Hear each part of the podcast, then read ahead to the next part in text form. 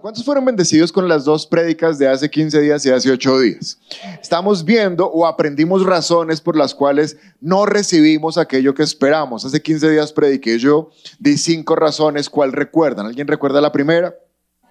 Porque no oramos, no tenemos porque no oramos. Nuevamente los felicito, los martes ya están casi llenando la iglesia. Sigamos viniendo a orar, no perdamos el hábito de orar juntos, porque cuando dos o tres oran juntos, el Señor nos escucha. Amén. Entonces mira a tu vecino y dile, martes 6 de la mañana, si no estás en otro lugar, veámonos aquí. Gloria a Dios. Segunda razón, hace 15 días vimos por la cual no recibimos falta de agradecimiento, creemos que nos merecemos las cosas y nos volvemos orgullosos y Dios dice, uy, no, no, no, no, no. Con ese comportamiento no te puedo bendecir porque te me vuelves muy orgulloso. Tercer razón. Duda. Cuarta. Peleas, contiendas, eh, rencor, falta de perdón. Quinta Pedir lo que la palabra de Dios no dice que podemos pedir. Al revés, pedir por fuera de la palabra. Muy bien, y hace ocho días Mauricio predicó una muy buena prédica y nos dio cuatro razones adicionales. ¿Cuál era la primera? Practicar el pecado. Pilas que no es pecar, porque igual todos pecamos, pero cosa diferente es practicar un pecado, consentirlo, justificarlo, decir que no es malo. Entonces ahí ya no es un pecado, sino una práctica del pecado. Número dos Oír, pero que se nos olvide. Y Jesús le dijo a Marta, no te he dicho, ya te he dicho, no te estreses, ya te he dicho que todo va a estar bien. Número tres, no orar específicamente, orar ahí como por cualquier cosa y lo que venga, pues bueno, eso, es lo que Dios quiere. Y la cuarta es la oración de la Chimoltrufi, que decía que orábamos una cosa y cuando nos íbamos, decíamos otra al revés. Entonces, si hacemos eso, no recibimos. Pero la Biblia también tiene muchos versículos que dicen, si haces esto, sí recibirás. Esos que vimos hace 8 y hace 15 días, lo que decían es, no hagas esto porque no recibes. Pero hay otros que dicen que si hacemos eso, sí recibimos. Por eso el título de la palabra que Dios tiene para nosotros hoy es, haz esto y recibirás lo que pides. Voy a darles algunos consejos bíblicos de cómo se ora para recibir aquello por lo cual oramos. ¿Cuántos quieren orar y recibir? Sí, es bobada orar y no recibir. Lo que queremos es orar y también recibir. Entonces vamos a ver qué dice la palabra para poder recibir. Lo primero está en Juan capítulo 16, versículos 23 y 24. Juan capítulo 16, versículo 23 y 24. Jesús les dice, en ese día no necesitarán pedirme nada. Les digo la verdad, le pedirán directamente al Padre y Él les concederá la petición, porque piden en mi nombre. No lo han hecho antes, pidan en mi nombre y recibirán y tendrán alegría en abundancia. Primera manera de pedir y estar seguros que vamos a recibir se llama pedir en el nombre de Jesús. Jesús les dijo, ustedes no piden en mi nombre, pero ahora pidan en mi nombre y recibirán. Miremos este versículo, ¿en qué, en qué parte de la Biblia está escrito? Juan, ¿qué es Juan? Un evangelio. Quiere decir que los evangelios narran la vida de Jesús. Y si Jesús está predicando en este momento, todavía no ha sido crucificado. Si no ha sido crucificado, no ha terminado un periodo de tiempo que se llama la ley y no ha arrancado otro que se llama la gracia.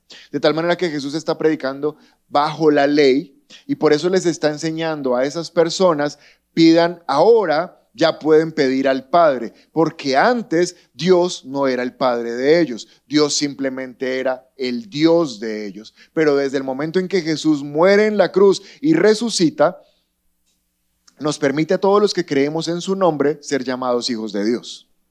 ¿Cuántos hijos de Dios hay en este lugar? ¿Qué es un hijo de Dios? Todo aquel que cree en que Jesús murió, resucitó y regresa. Eso es un hijo de Dios. Toda persona que cree en Jesús, dice Jesús, ahora ya pueden pedirle al Padre. ¿A quién va dirigida nuestra oración? Al Padre. Y lo hacemos en el nombre de Jesús. Él dijo que el nombre de Jesús es como una llave que nos da acceso a los oídos de Dios. Y entonces, ¿cuál es la primera recomendación que Jesús les da? Ustedes no habían pedido en mi nombre, pero ahora pidan en mi nombre y tendrán y recibirán en abundancia. El nombre de Jesús nos da entrada al Padre. Entonces, por eso cuando oramos, siempre terminamos orando y te lo pedimos en el nombre de Jesús. Pero no necesariamente significa que porque tú acompañes tu oración con el nombre de Jesús, eso significa que Dios tiene que escucharla. Les voy a mostrar en la Biblia algo que pasó a algunas personas que hicieron esto. Hechos 19, versículos 13 y después el 15. Hechos 19, 13 y 15. Un grupo de judíos viajaba de ciudad en ciudad expulsando espíritus malignos. ¿Qué hacían estos judíos? Eran exorcistas. Expulsaban espíritus malignos de las personas. Listo. Trataban de usar el nombre de Jesús. ¿Qué trataban de hacer? Trataban de usar el nombre. Pero si trataban, quiere decir que no lo lograban. Trataban de usar el nombre de Jesús en sus conjuros y decían, te ordeno en el nombre de Jesús, de quien Pablo predica, que salgas. Y en una ocasión que lo intentaron, el espíritu maligno respondió. Espíritu maligno respondió, conozco a Jesús. Voz de espíritu maligno. Conozco a Jesús, conozco a Pablo, pero ¿quiénes son ustedes? O sea, estos judíos querían echar al demonio. Y dijeron, ah, es en el nombre de Jesús, listo, usemos el nombre de Jesús. Pero el espíritu maligno les dijo, yo conozco a Jesús. Yo conozco a Pablo. Pero ustedes, ¿quiénes son? No puse toda la historia, pero si la lees completa, dice que después el demonio se les alborotó, les metió una paliza y los mandó casi sin ropa para la casa porque hicieron algo que no era correcto. Ahora, ¿por qué ellos no podían usar el nombre de Jesús? Porque ellos no creían en Jesús. Ellos simplemente escucharon que de esa manera se podía orar, pero no creían en Jesús. Miren que ellos dicen, en el nombre de Jesús de quien Pablo predica, no dice en el nombre de Jesús en quien nosotros creemos, a quien nosotros seguimos. Qué peligro ser un cristiano que no entiende esto y diga eh, enfermedad, escasez, en el nombre de Jesús del que predica en el domingo en la iglesia, eh, eh, de ese nombre ahora sí. No, tú tienes que usar el nombre de Jesús porque tú conoces el nombre de Jesús. Y tú conoces el nombre de Jesús cuando conoces a Jesús y Jesús te conoce a ti. Amén. De lo contrario, dice que eso no era una oración, sino un conjuro. Y uno puede bendecir los alimentos con un conjuro porque no entiende que es el nombre de Jesús. Bendigo esta pasta con pollo en el nombre de Jesús. Acaba de hacer un conjuro porque no entiende el nombre de Jesús. Ahora, cuando no se entiende el nombre de Jesús, yo veo dos cosas, y conmigo dos cosas. La primera es que el diablo no obedece gente que no conoce el nombre de Jesús porque ellos usaron el nombre de Jesús y el diablo aún así les dio una paliza. Pero lo segundo que veo es que Dios no ayuda a los que no conocen el nombre de Jesús. Porque uno podría decir, no, Dios, cómo es bueno. Él escucha que la gente dice en el nombre de Jesús y mete la mano, pero Dios aquí no metió la mano, porque a ellos el diablo les dio una paliza. O sea que Dios tampoco puede responderle a alguien simplemente porque usa el nombre de Jesús como un abracadabra, pero no entiende qué significa el nombre de Jesús. Para poder orar, Jesús dijo, cuando oren, pidan en mi nombre, pero no simplemente es pedir en su nombre, sino entender qué significa ese nombre. El nombre de Jesús funciona exactamente como ese color verde que está allá. Todos vamos a mirar hacia allá, ese uniforme verde. Sí, tú. Ven, ven, es que tú preciso hoy viniste como era. Vente corriendo, corriendo, corriendo. El nombre de Jesús funciona como este color. Ah, qué chévere. Este uniforme no solamente es de una fuerza, sino que tiene una estrellita y una barrita lo cual significa que esto tiene un rango, ¿cierto? Un grado. Ah, ¿Qué grado tienes? Mayor. Listo, gracias. El nombre de Jesús funciona como ese uniforme. Yo me formé en el hospital militar y cuando empecé en el hospital militar, mi, especialización de medicina, yo no tenía ni idea de barritas, de, de estrellitas, de solecitos, yo no entendía nada. Para mí todos eran verdes. Y entonces mis profesores me empezaron a recomendar, casi que obligar, a aprender, porque yo tenía que tratar a los que tenían más grado, pues como lo tenían. A pesar de que yo no era militar, pues tenía que referirme con respeto a esas personas. Si es un coronel, es un coronel, si es un capitán, es un capitán. Entonces tenía que aprender eh, solecitos, barritas, ahí están las, no solamente el ejército, sino la armada, y todos son diferentes los, los cositos. ¿Cómo se llama eso? Insignias. Eso. Y el nombre de Jesús funciona como esas insignias. Cuando él tiene, cuando él no viene con ese uniforme, yo no sabía o no, sé qué él es, pero ahora que lo veo ya sé que es de la fuerza. Y entonces eso genera autoridad. El nombre de Jesús, cuando tú estás bajo el nombre de Jesús, el diablo te ve y dice, este tiene autoridad sobre mí. Porque el diablo sabe reconocer quién está bajo el nombre de Jesús. Si una persona está bajo el nombre de Jesús, no tiene que gritarle al diablo, es que yo tengo el nombre de Jesús. El diablo sabe. Porque el diablo nos ve vestidos del nombre de Jesús. Eso es una autoridad que Jesús nos delegó y nos entregó para ser eh, superiores a Satanás. ¿Es claro? Pero no sé qué ha pasado, pero lo que yo he visto es que antes había un respeto muy tremendo por, por, los, por los uniformes, pero después llegó un tiempo donde yo veía gente en uniforme que en una esquina estaba fumando cigarrillo, por ejemplo. Y eso para mí, cuando yo los veía, yo decía, no es correcto, porque están con el uniforme. No sé si eso era una instrucción que les dan. Es una instrucción. Gracias. Es que dos reuniones anteriores yo dije, yo supongo, pero ahora sí es una instrucción. ¿Qué les dicen? Perdóname. En servicio no se puede ni fumar ni tomar. Entonces es loco ver una persona uniformada fumando. Entonces tú dices, nah, muy flojo. O sea, porque tiene el uniforme, pero muy flojo, porque se pone a fumar con uniforme. Pierdes un poco de, respeto a esa autoridad, porque él mismo no respetó su autoridad. Y, estoy hablando de esto y fue lo mejor que hubieras venido en el uniforme. Por Colosenses capítulo 3, verso 17. Miren lo que dice Colosenses 3, 17. Y todo lo que hagan, ¿cómo empieza? Todo lo que qué? Todo lo que hagan de palabra o de obra, háganlo en el nombre del Señor Jesús. Ahora Pablo no dice, oren en el nombre del Señor Jesús. Pablo lo que dice es, todo lo que hagan, háganlo en el nombre del Señor Jesús. Mírame, iglesia, el nombre de Jesús no es un amuleto para terminar toda oración como el abracadabra. El nombre de Jesús es un estilo de vida.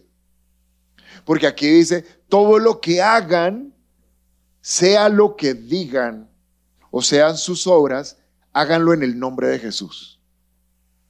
De tal manera que sí oramos en el nombre de Jesús, pero no solamente oramos en el nombre de Jesús, sino que vivimos en el nombre de Jesús. Porque el nombre de Jesús es una, es una investidura que nos fue dada de autoridad. Por eso es raro que el domingo vengamos a la iglesia y estemos acá cantando canciones súper lindas.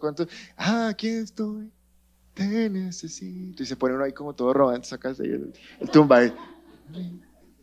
Y el lunes se va y en el carro o en el, en el celular pone reggaetón. Entonces es como que, ven, ¿tú, ¿tú, vives bajo el nombre de Jesús? ¿O solo el domingo es el nombre de Jesús y el domingo es el nombre de J Balvin? Porque si yo estoy en el nombre de Jesús, mi vida está bajo el nombre de Jesús, no el domingo. ¿Me están comprendiendo? Entonces Jesús les dijo, ¿cuántos quieren orar y recibir? ¿Cuántos quieren orar y recibir? No es que digas el nombre de Jesús, porque eso no tiene sentido. Es vivir bajo el nombre de Jesús. Es que todo lo que haces de palabra o de obra muestra el nombre de Jesús. Somos el único grupo, la única organización cuyo nombre lleva el nombre de su director. Por eso nos llamamos cristianos, porque el nombre de Cristo es el que nos representa, somos cristianos. Cristiano significa que vive como Cristo, que habla como Cristo, que eh, escucha la música que Cristo escucharía, que se expresa como Cristo, no significa que viene a una iglesia cristiana el domingo, significa que vive como Cristo. Entonces, es bobo que en la iglesia le digas, ay hermanito, Dios te bendiga, bendiciones, que te vaya bien, que el Señor te guarde, que el Señor te cuide. Y el lunes llegas a la universidad o al trabajo, que hubo no sé qué, tal por cual, ¿qué más? ¿Todo bien? Porque entonces, o sea, llevo el nombre de Cristo cuando estoy en la iglesia y cuando estoy orando, pero por fuera ya se me quita el nombre de Cristo. No, la cosa no funciona así. Jesús les dijo, cuando oren, oren en el nombre de Jesús. Pero cuando vivan, vivan en el nombre de Jesús. Porque el nombre de Jesús no es una clave para orar, es un estilo de vida. Representamos el nombre de Jesús. Nuestras barras aquí dicen cristianos, como Cristo. Ellos son iguales a Cristo. Y por eso el demonio, cuando esto es en el nombre de Jesús, el demonio muestre su barra. Esta gente no trae nada. Si no los conozco. Si tú tienes a Cristo en el infierno te conocen. Y no solo te conocen, te tienen miedo. Porque tú tienes la autoridad de Cristo. Ahora, de las primeras instrucciones que Dios les dio a su pueblo están en Deuteronomio 5.11. Y en Deuteronomio 5.11 dice, no uses el nombre del Señor tu Dios como. ¿Cómo? Vamos fuerte, no uses el nombre del Señor tu Dios como. En falso. Yo, el Señor, no tendré por inocente a quien se atreva a usar mi nombre en falso. Entonces, lo primero que te quiero decir, si quieres orar y recibir, es usa el nombre de Jesús. Puedes ponerlo ahí, por favor, la primera frase, pero no lo uses en falso. O sea, no seamos cristianos falsos. Seamos cristianos. Que todo el tiempo estamos bajo el nombre de Jesús. Amén. Gloria a Dios. Segunda manera para orar y recibir, estar seguros. Yo estoy seguro que si el nombre de Jesús me representa, yo voy a recibir. Porque soy como Cristo. Y si Dios escucha la oración de Cristo, escucha mi oración, porque soy como Cristo. Pero la segunda manera es, está en Marcos capítulo 11, Estudiemos lo primero, ya les digo el, nombre de la segunda manera. Marcos 11, versículos 21, 22 y 24. Entonces Pedro, acordándose de lo sucedido, le dijo a Jesús, Maestro, mira la higuera que maldijiste, se ha secado. Y Jesús contestó, tengan fe en Dios. Por eso les digo que todo lo que ustedes pidan en oración, crean que ya lo han conseguido y lo recibirán. La segunda manera de recibir cuando ores y estar seguro que vas a recibir, es creer que lo que estás orando lo vas a recibir. Es creer que lo que estás orando lo vas a recibir. Pregúntate una cosa por 10 segundos en tu mente. ¿Para qué oramos? Sí, yo sé que oramos para muchas cosas, pero una de las razones por las cuales oramos es porque sabemos que Dios puede hacer algo que yo no puedo hacer. O sea, cuando la cosa a mí se me salió de control, sé que hay alguien superior que puede lograr mucho más de lo que yo puedo lograr y le pido ayuda. Y entonces cuando yo oro, reconozco que Dios me puede ayudar. ¿Cuántos oran sabiendo eso? Entonces estamos todos en la misma línea. Si yo oro, es porque sé que Dios me escucha y si me escucha, Dios me responde. Pero a veces oramos pensando que Dios no nos va a responder. Y un ejemplo de esto es Pedro. ¿Cuál es el contexto de esta palabra? Jesús va caminando con los discípulos y siente hambre. Y cuando tiene hambre dice que va a la higuera, pues para tener que comer. Y cuando esculca la higuera por todo lado y la despeluca así, esa higuera no tiene nada. Y le da qué piedra a Jesús. Porque, no sé, ¿cuántos de ustedes les da mal genio tener hambre? Eso mal. Y llegan a la casa y sopa. Bueno, pues sigamos.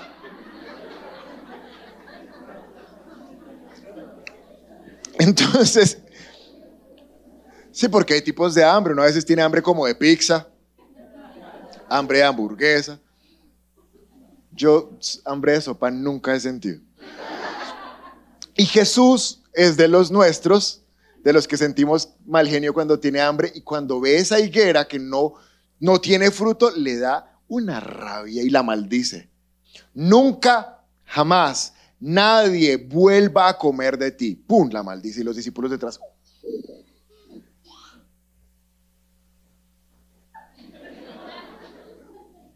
En otra ocasión dice que Jesús tiene hambre y esos discípulos vuelan a conseguir comida.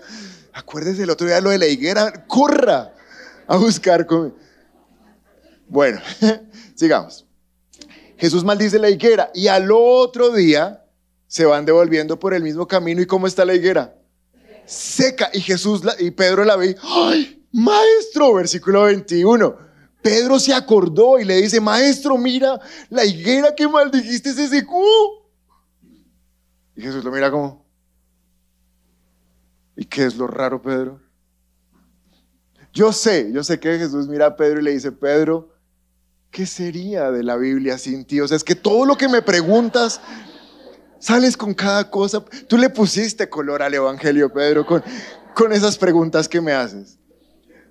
Pero lo que quiero decirte es que ten fe en Dios, porque todo lo que ustedes pidan en oración deben creer que ya lo han conseguido. Estaba preparando esto y pensé que a veces uno ora y ora y habla, pero está pensando a veces que no va a recibir. O termina de orar y dice, pues, esperemos a ver. Sí, pues quién sabe si Dios quiere. Yo ya oré, pues esperemos a ver. Y sabes que lo que Dios me muestra es que cuando uno habla y cuando uno ora, sin esperar recibir, no está orando, está delirando. ¿Han visto a alguien delirar? Hace como unos dos o tres meses mi papá se enfermó, tuvo una infección.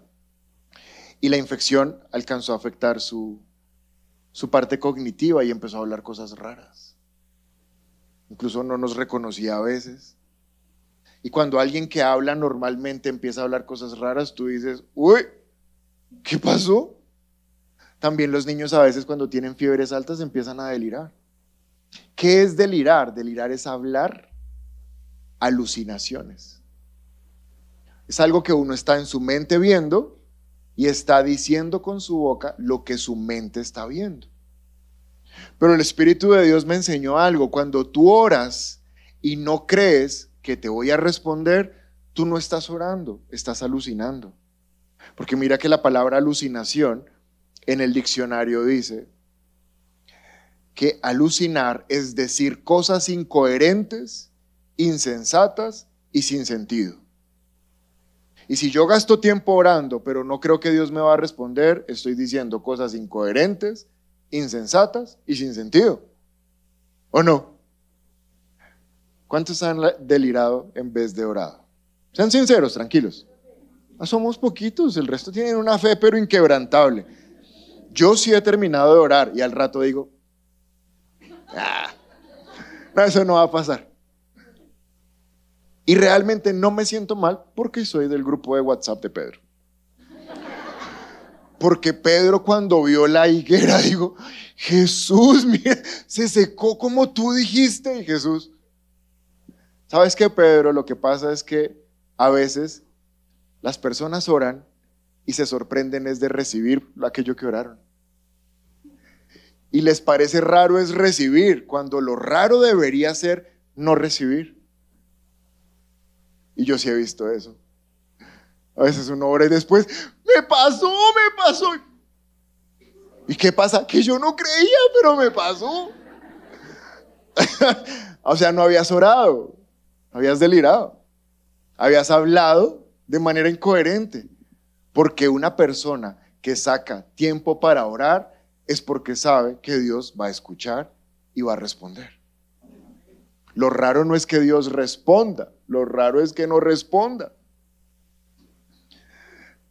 Hay una historia de, una iglesia que preciso le pusieron una taberna al lado. Y claro, el domingo en la mañana cuando la gente llegaba a la iglesia estaba el frente de la iglesia tipo frente de taberna. Entonces, botellas, cigarrillos, vómito, orina. Pues tipo, ay no, no han ido una taberna nunca fuera. Ush, Sí, como en una taberna.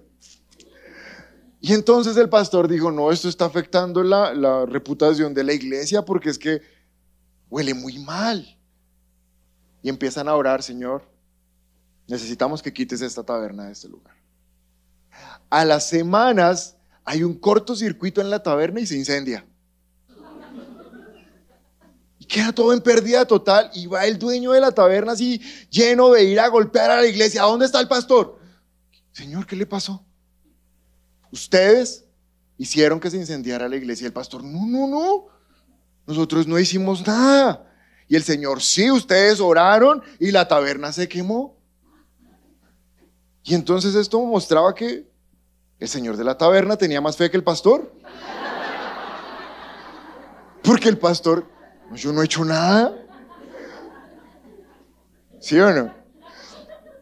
Hace como ocho días, mi, esposa y, unas mujeres de la iglesia estuvieron en una reunión de mujeres con una pastora que es muy famosa que se llama Igna Suárez. Entonces mi esposa me trajo ahí chisme de lo que vieron y uno de los que me contó fue que el hijo de ella estaba ya empezando como a tener su novia y no sé qué y tal. Entonces, ¿qué mamá? ¿Cómo te parece? ¿Cómo la ves? Le dice la pastora Igna. Hijo, voy a orar. Y le no, no ores, no ores. que me la espanta, o sea, no, no ore. O sea, él sí sabía el poder que tiene la oración. Y nosotros a veces oramos como por costumbre. Oramos porque toca orar, pero oramos sin la expectativa de que si yo digo que se seca, se seca. Y quiero esta mañana decirte en segunda, segunda cosa, la segunda idea, es que cuando ores, espera que lo que estás orando lo vas a recibir. Porque lo extraño no es que lo recibas, lo extraño es que no lo recibas. Amén.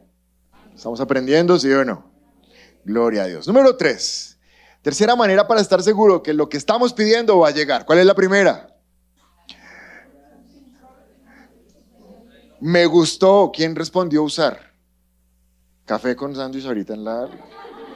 Él no dijo orar, él dijo usar, no solo para orar, sino para vivir. Usarlo, me gustó. Voy a cambiar acá de una vez esto. después lo cambio. Segunda manera, la acabamos de ver. Creer que lo que estoy pidiendo va a llegar. Muy bien. Tercera manera se llama orar y seguir orando. Orar y seguir orando. Y de hecho esta manera esta canción tiene, dice orar y orar, orar y orar. ¿No? ¿No dice así? Bueno, yo pensé que así decía. Y yo he escuchado varios puntos de vista respecto a orar. Un grupo de maestros y de pastores, yo he escuchado que dicen, cuando ores por algo, ora una vez. Porque si ya oras la segunda vez, es porque la primera vez no creíste. Entonces, pues, ¿para qué vas a orar otra vez por lo que ya pediste si las, ya oraste una vez? Orar dos veces por lo mismo sería falta de fe y me parece que es coherente. He escuchado otro grupo de maestros y de pastores que dicen, oren y oren hasta que lo vean. O sea, no dejen de orar. Ay, pero eso no sería falta de fe. Sigan orando. Hágale. Hasta que lo vean. Y esta pues tampoco me molesta, o sea, también me parece que está chévere, está bien. Ambas me parecen válidas, pero he desarrollado una personal, una propia. Entonces les voy a, ya les di la primera, ya les di la segunda y les voy a dar la tercera, que es la mía. Cojan la que quieran, pero oren. Ah, la que sea, pero oren. La mía surgió hace 15 días, se reforzó hace 15 días con Filipenses 4:6. Este versículo realmente se me alumbró el entendimiento desde hace 15 días y este dice, no se preocupen por nada, en cambio oren por todo. Y lo que ha pasado estos 15 días es que cada vez que me preocupo, oro. Y no permito que la preocupación crezca, porque preocuparme no sirve de nada, pero orar sí. Cada vez que algo me preocupa, ya voy a, mejor dicho, hago el esfuerzo de llevarlo en oración. No se preocupen por nada, en cambio oren por todo. Pero lo que leímos hace 15 días es, y díganle a Dios lo que necesitan y denle gracias. Entonces está relacionada la oración con el agradecimiento. Ahora me encontré otro versículo que corrobora lo anterior, primera de Tesalonicenses 5, 17 y 18, y dice, nunca dejen de orar. Dile a tu vecino, nunca dejes de orar. Veámonos el martes acá. Nunca dejen de orar. Versículo 18, sean agradecidos en toda circunstancia. Miren cómo vuelve a relacionar nunca dejar de orar por ser agradecidos. Nunca dejen de orar por ser agradecidos. No se preocupen por nada. Oren por todo y sean agradecidos. Hay una conexión ahí. Entonces, por eso desarrollé una tercera estrategia y es que oro la primera y cuando me vuelvo a preocupar, porque orar no significa que la preocupación se fue, a veces termino de orar y al mismo instante que salí, me preocupo por lo que acabo de orar. O al rato me vuelvo a preocupar, o al otro día me vuelvo a preocupar. ¿Alguien aquí le ha pasado lo mismo? Que ora por algo y al ratito ya se preocupó por lo mismo. Tranquilos, pasa. Pero lo que estoy haciendo ahora es que cuando oro la primera vez y me vuelve a llegar el pensamiento, la segunda oro, pero de una manera diferente. Por ejemplo, si estoy orando por la salvación de alguien de mi familia que no se ha convertido y llevo años orando por esa persona y no se convierte, entonces ahora el primer día digo, Señor, por favor, que te conozca, yo no quiero que vaya al infierno, Señor, ablanda su corazón, que reciba a Cristo, que convéncela el día anterior y al día siguiente ya no digo, Señor, ablándale el corazón, sino que ahora digo, Señor, gracias porque ella va a ir al cielo. Gracias porque tengo certeza que te va a conocer. Gracias porque tu palabra dice que mi familia será salva. Gracias porque va a pasar. Gracias. Y entonces cuando yo doy gracias, ya no estoy pidiendo por eso, sino que estoy agradeciendo porque lo que pedí ayer sé que va a venir. Y estoy haciendo lo que dice Primera de Tesalonicenses 5:17. No estoy dejando de orar, pero estoy dando gracias porque sé que eso viene. ¿Me están entendiendo? Si tengo un dolor, si tengo una enfermedad, lo reprendo en el nombre de Jesús. Enfermedad, te vas, dolor, te vas, pero al otro día no lo vuelvo a reprender porque el dolor va a pensar como así. Si ayer ya me había reprendido. O sea, esto es una reprensión. Al otro día lo que digo es, Señor, gracias, me siento mejor. Señor, gracias, mi cuerpo está muy, mucho mejor. Ya veo que estás sobrando y lo que empezaste lo terminarás. Gracias, Padre. Y sabes que el agradecimiento tiene la capacidad, no sé por qué, de producir fe. Porque cuando yo reitero el, el pedir y el pedir, como que se aumenta es la duda. ¿Será que no pedí lo suficiente? Ay, Dios mío, me faltó. Pero cuando yo agradezco y agradezco, lo que se refuerza es la fe. En lo natural no les ha pasado alguna vez. A mí sí. Que ustedes no tienen planeado, no tienen planeado darle algo a alguien pero esa otra persona pensó que sí. Y entonces le dice a uno, ay, tan lindo, gracias. Y uno, ¿de qué? Sí, por eso que me vas a dar. Y uno, ay.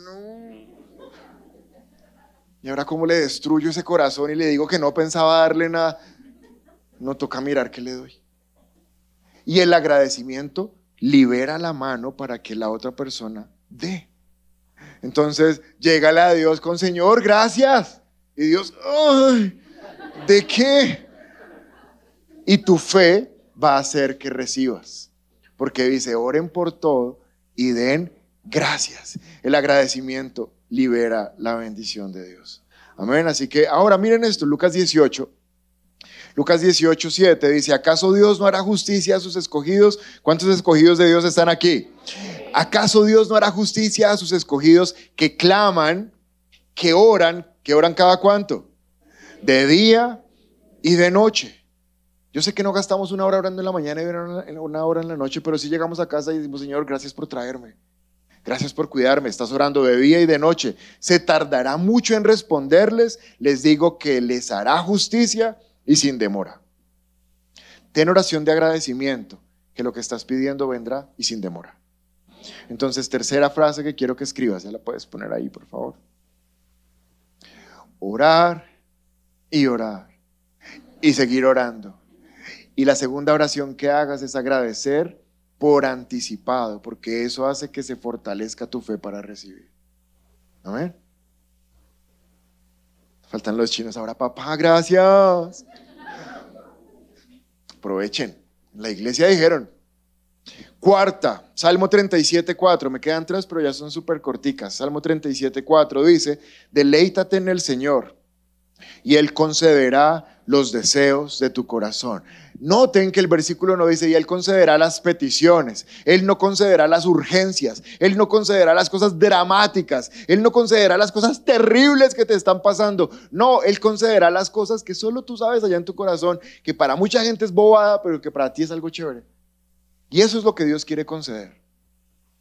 Dios sí va a meter la mano por nosotros en lo terrible, pero Dios quiere ayudarnos en esas pequeñas cositas que cada uno tenemos en el corazón. ¿Sabes por qué? Porque Él es un buen padre. Si mi hijo necesita unos tenis, yo no voy allá, ¿cuáles tiene? Esos, deme esos. No, yo sé que si a él le gusta un bicho de esos de Marvel y lo va a hacer feliz verle ahí, no sé, el, el escudo del Capitán América. Y si están esos tenis y hay otros blancos, blancos solos, pues quizás su cara se va a dibujar una sonrisa cuando vea el escudito del Capitán América. Y solo porque lo conozco, se los compro. Porque como soy padre, no quiero darle cualquier cosa, quiero darle una cosa que lo haga feliz. ¿Cuántos padres piensan igual que yo? ¿Cuántos padres dicen, no, blancos y los que hayan? Ah, bueno, como dos. Bueno, el Señor les, les revele. Y si nosotros, que somos padres imperfectos, pensamos en la sonrisa de nuestros hijos cuando van a recibir aquello que les vamos a dar, cuánto más Dios, que nos ama perfectamente, no querrá conceder deseos y anhelos y cosas que tenemos en el corazón. Pero ¿qué hay que hacer para que eso venga? ¿Cómo empieza el versículo? Vamos, dime fuerte, ¿cómo empieza? Deleítate. No dice acércate y pídele. Dice que te deleites. Yo busqué en el diccionario la palabra deleitarse y dice que es agradarse, sentirse satisfecho, sentirse dichoso, disfrutar. El versículo lo que está diciendo es cuando te acerques a Dios, siéntete satisfecho, dichoso, disfruta de Dios. Miren que el deleite está en un periodo de la vida donde uno está feliz. Uno solo se puede deleitar cuando está tranquilo. Si uno está estresado, si uno está enfermo, puede ser la cosa más rica, pero uno es como, sí, gracias. ¿Le está gustando? Sí, sí, delicioso. Pero uno se está deleitando, porque está en un momento de la vida que no le permite deleite. El deleite es en un momento donde tu vida está bien, donde no hay nada que te esté estresando, no te estás angustiando, no te está faltando. Y a pesar de que estás bien, tomas la decisión de ir a deleitarte en Dios. No porque necesites que te dé nada, sino porque Él ya es tu deleite. Entonces Dios dice, wow, estos me aman no por lo que les doy, sino por lo que yo soy para ellos. Y empieza a traer a tu vida los deleites de tu corazón. Porque lo buscamos no porque nos haga felices, sino porque lo amamos. No por lo que nos da, sino porque tenemos una relación con Él. Buscarlo solo para que nos dé, tiene una palabra que lo define. ¿Y eso cómo se llama? Interés. Los interesados digan amén bien fuerte. Gloria a Dios. Eso. Cuarta frase que les quiero enseñar esta mañana es, deleitarse en Dios es buscarlo por amor y no por interés. Cuando tú lo buscas porque lo amas y no porque quieres que te dé algo, empiezan a venir cosas bien bonitas a tu vida. Los anhelos de tu corazón. Quinta, Lucas 6:38. Entonces la anterior era deleitarse en Dios. Quinta, Lucas 6:38. Lean todos conmigo a la voz de tres. Un, dos, tres. Paren. En el overflow también que desde acá a veces no los escucho. De hecho, solo los del overflow que se escucha hasta acá bien fuerte. Un, dos, tres.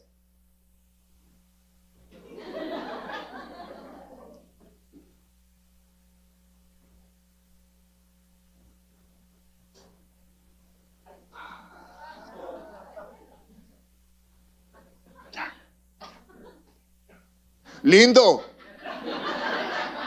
Espectacular. No es que la puerta estaba cerrada y no veíamos nada. Ahora sí, todos juntos. Un, dos, tres. Den y recibirán. Lo que den a otros les será devuelto por completo. La cantidad que den determinará la cantidad que recibirán a cambio. La quinta cosa, si quieres recibir, es que aprendas a dar y no tan solo a recibir. Incorrectamente podemos pensar que orar es recibir. Oro para recibir, pero Dios está diciendo acá, si quieres recibir, también tienes que dar. Porque si tú piensas solo en recibir y no miras en lo que le puedes dar a otros, pasan dos cosas. La primera es que el egoísmo se refuerza. Uy, aquí orando, aquí orando por lo mío. Y, puedes ayudar a otro. No, es que estoy ocupado orando por lo mío. Ah. Entonces el egoísmo se pone a flor de piel porque yo quiero es lo mío.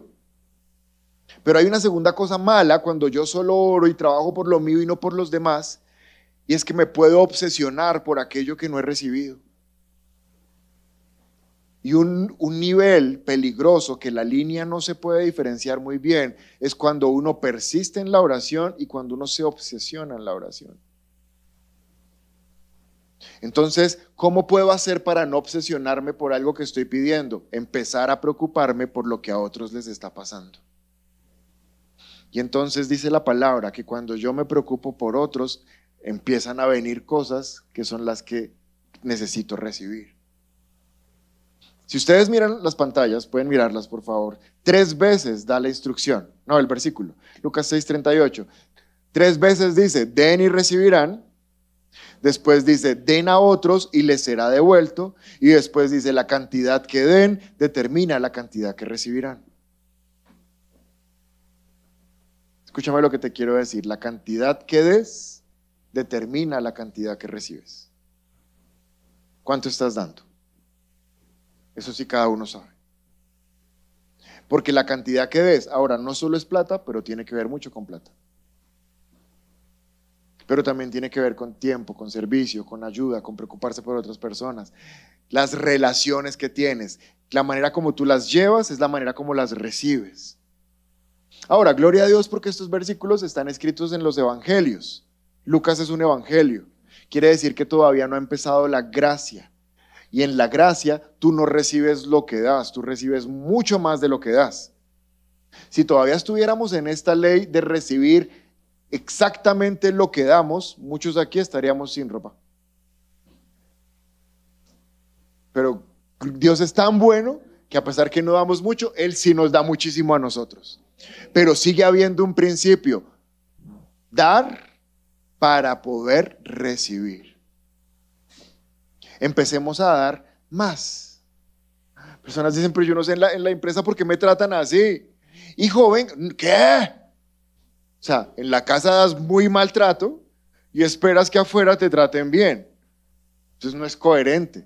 Tú das para que puedas recibir. Amén.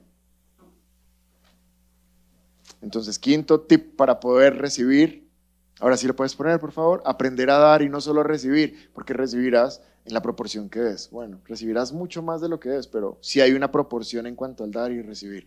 Y termino con este, Mateo 25, 29. Mateo 25, 29 dice, a los que usan bien lo que se les da, se les dará aún más y tendrán en abundancia. Pero a los que no hacen nada, se les quitará aún lo poco que tienen. Estamos aquí porque queremos que se nos dé más y queremos que se nos dé en abundancia. Ese no es un mal deseo, que el Señor nos dé más, pero aquí dice que Dios les dará más a los que usan bien lo que se les da. Cuando Dios te bendice, esto tiene varios sentidos. Mírame acá un segundo. Cuando Dios te da algo, el primer sentido con el cual Él te lo da es para dibujar una sonrisa en tu boca, para que seas feliz. Porque Dios disfruta haciéndote feliz porque te ama. Entonces Él te da para que tú sonrías. Sonríele a alguien cerca así. Como muy bendecido, sí, como si te hubiera llegado una. Los que están con moquitos, déjense el tapabocas tranquilos. Sí, sabemos que estás bendecido, pero déjate el tapabocas. Pero lo primero que hace Dios cuando te da es, quiero verlo feliz. Él nos da, número dos, porque Él sabe que necesitamos. Entonces Él siempre envía mucho más de lo que necesitamos. Escúchame lo que te voy a preguntar. Y si te pasa, levantas tu mano en actitud de responder. ¿Listo? Pilas con lo que les voy a preguntar. ¿Cuántos aquí saben que Dios les da permanentemente mucho más de lo que necesitan? Manos arriba. Solo unos pocos Dios les da menos de lo que necesitan. Por eso existe el diezmo. Porque Dios te excede lo que necesitas. Y de lo que te excedió, te reclama el 10% para proteger tu corazón. Por eso a veces uno escucha personas que dicen, no es que no me alcanza para diezmar. Pobrecito, es que Dios no te da más de lo que necesitas. Y de esto vamos a empezar una serie en ocho días porque voy a empezar a hablar acerca de la recesión económica que viene al mundo. ¿Sí lo han visto, no? Y viene para el mundo, no para la iglesia. Porque mientras el mundo baja, la iglesia sube. Porque el mundo está en crisis y la iglesia está en Cristo. Pero no es por decir el nombre de Jesús, porque eso es un conjuro. Es porque la palabra tiene principios que cuando tú los aplicas, los problemas no te tocan, porque el Salmo 91 dice que caerán a tu diestra y a tu siniestra o a tu izquierda, y tú solo lo verás. ¿Pero por qué lo verás? Porque estás haciendo lo que tienes que hacer, no simplemente por el conjuro del nombre de Jesús, porque ahí después puede venir y ¡ta! te da tu golpiza. Y eso es lo que vamos a empezar a enseñar en ocho días, hablar mucho de, de cómo Dios nos va a guardar en este tiempo. Pero para poner la base de lo que viene, quiero que sepas que Dios te da en abundancia, superando lo que necesitas. Siempre supera lo que necesitas. ¿Pero para qué? Para dibujar una sonrisa en tu boca, porque sabe que lo necesitas, pero número tres, porque hay un propósito. Y el propósito es que somos parte del reino, somos parte de la iglesia, y Dios nos usa para bendecir a otros. Así que eso ya no gusta. Pero Dios nos usa para bendecir a otras personas. Y ahí dice, a los que usan bien lo que se les da. Usar bien lo que se les da es comprender que Dios no me da para mí, Dios me da para mí y me da para otras personas. Solo déjame terminar con esta ilustración. Hay, hay dos tipos de cristianos. El primer cristiano es cristiano tipo estanque. ¿Qué es un estanque? Una persona que piensa que Dios le da para llenarlo a él. Entonces aquí está mi estanque, estamos bien, estamos llenos, porque Dios llena mi estanque. Pero si has visto un estanque o una alberca, esa agua posada con el tiempo, ¿cómo empieza a oler? ¿Y, ¿Y, cómo se ponen las paredes del estanque si eso no se limpia? Todas mozas, ¿no? Y alrededor de ese estanque, ¿qué crece? Plagas. Entonces uno ve los bichos y los zancudos porque un estanque solo hace que lo que está adentro se pudra. Y es peligroso ser cristiano tipo estanque, porque si yo pienso que Dios lo que hace es darme a mí y amontonar lo mío, eso tarde o temprano se va a poner hermoso, se va a llenar de plaga y se va a pudrir. Pero hay un segundo tipo de cristiano, que creo que son todos los de esta iglesia, según lo que vi el 20 de julio, que se dijo, traigan algo de comer y eso casi no desocupamos el resto de semana de comida esto. Y es el cristiano tipo acueducto. Un acueducto es una red que hace que el agua que está ahí se distribuya. Porque el agua no es del acueducto, el agua es del destinatario del agua. ¿Me están entendiendo? ¿Cuántos está, va a ser una pregunta un poquito engorrosa, pero en serio, ¿cuántos se bañaron hoy? Sí, no, hay gente que... Bueno, sí, el domingo es mi día de no baño eso es respetable. Pero a uno le parece normal abrir el grifo y que salga agua, ¿sí o no? Nos parece normal porque siempre que abrimos la llave o el grifo, siempre hay agua. Y eso es una bendición. Pero sabes, eso no es normal.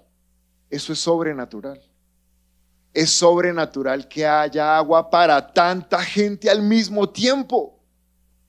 Y es sobrenatural que hayan edificios de 20 pisos y en los 20 pisos haya agua. Eso no es natural, Eso es sobrenatural, eso muestra el amor de Dios por nosotros. Pero de la misma manera, no es natural que un cristiano Dios lo bendiga y no ve nada.